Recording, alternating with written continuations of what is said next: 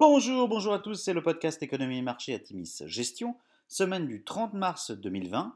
Petit avertissement, les performances passées ne préjugent pas des performances futures. Bien lire les documents de référence des fonds avant d'investir. Et puis nous allons citer un certain nombre d'entreprises. Il s'agit d'une simple illustration de notre propos et non d'une invitation à l'achat. Alors cette semaine, nous avons titré Rebond violent, restons prudents. À nouveau une semaine de record, cette fois-ci à la hausse sur les marchés d'actions.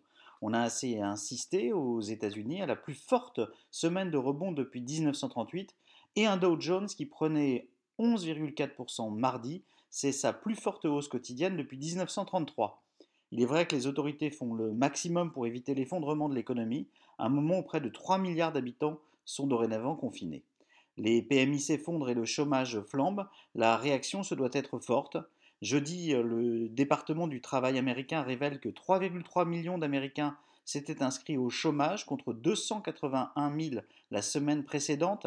Eh bien, 3,3 millions d'inscriptions au chômage, c'est un record historique. Le précédent niveau le plus élevé était de 695 000 en 1982. Le Sénat US a donc voté un plan de soutien de l'économie de 2 000 milliards de dollars, avec notamment l'envoi direct de chèques dans les foyers américains. La Fed a par ailleurs renforcé son plan de quantitative easing, et ce, je cite, sans limite de montant et de durée. Pour la première fois depuis 2015, les taux courts US sont repassés en territoire négatif cette semaine. L'euro reprend donc des couleurs avec en plus euh, un peu moins d'appréhension au risque. Et donc l'euro dollar gagne 4,21% sur la semaine. Du côté du pétrole, la chute de la demande et l'absence d'accord entre les producteurs sur les quotas continuent à peser sur les cours. Le WTI perd 3,6% sur la semaine à 21,6 dollars le baril. Sur la semaine, le CAC 40 gagne 7,5%. Très belle semaine aux États-Unis. Le SP500 gagne 10,3% et le Nasdaq s'adjuge 9,1%. Alors du côté des sociétés, on est sur des fins de publication. Ceci étant dit, on a de très bonnes publications euh, du côté du fonds Atimis Better Life. Euh, notamment euh, Neoen qui affiche un CA en hausse de 23% avec euh, notamment une activité solaire, 47% du CA en hausse de 48%. publication de très bonne qualité pour Voltalia qui rassure quant à la capacité du groupe à surmonter la crise du coronavirus. C'est en hausse comparable de 23%. Les objectifs 2020 sont maintenus. Et puis on a une publication très intéressante, c'est Nike qui publie des résultats au-dessus des attentes avec une croissance de 5% du chiffre d'affaires. Les bénéfices nets sont en baisse de 33%, mais les anticipations du marché étaient plus pessimistes. Nike résiste en Chine avec un CA en repli de 5% grâce à une croissance des ventes en ligne de 30%. Globalement, le groupe annonce une croissance des ventes en direct de 13% et une croissance des ventes en ligne, le digital, de 36%.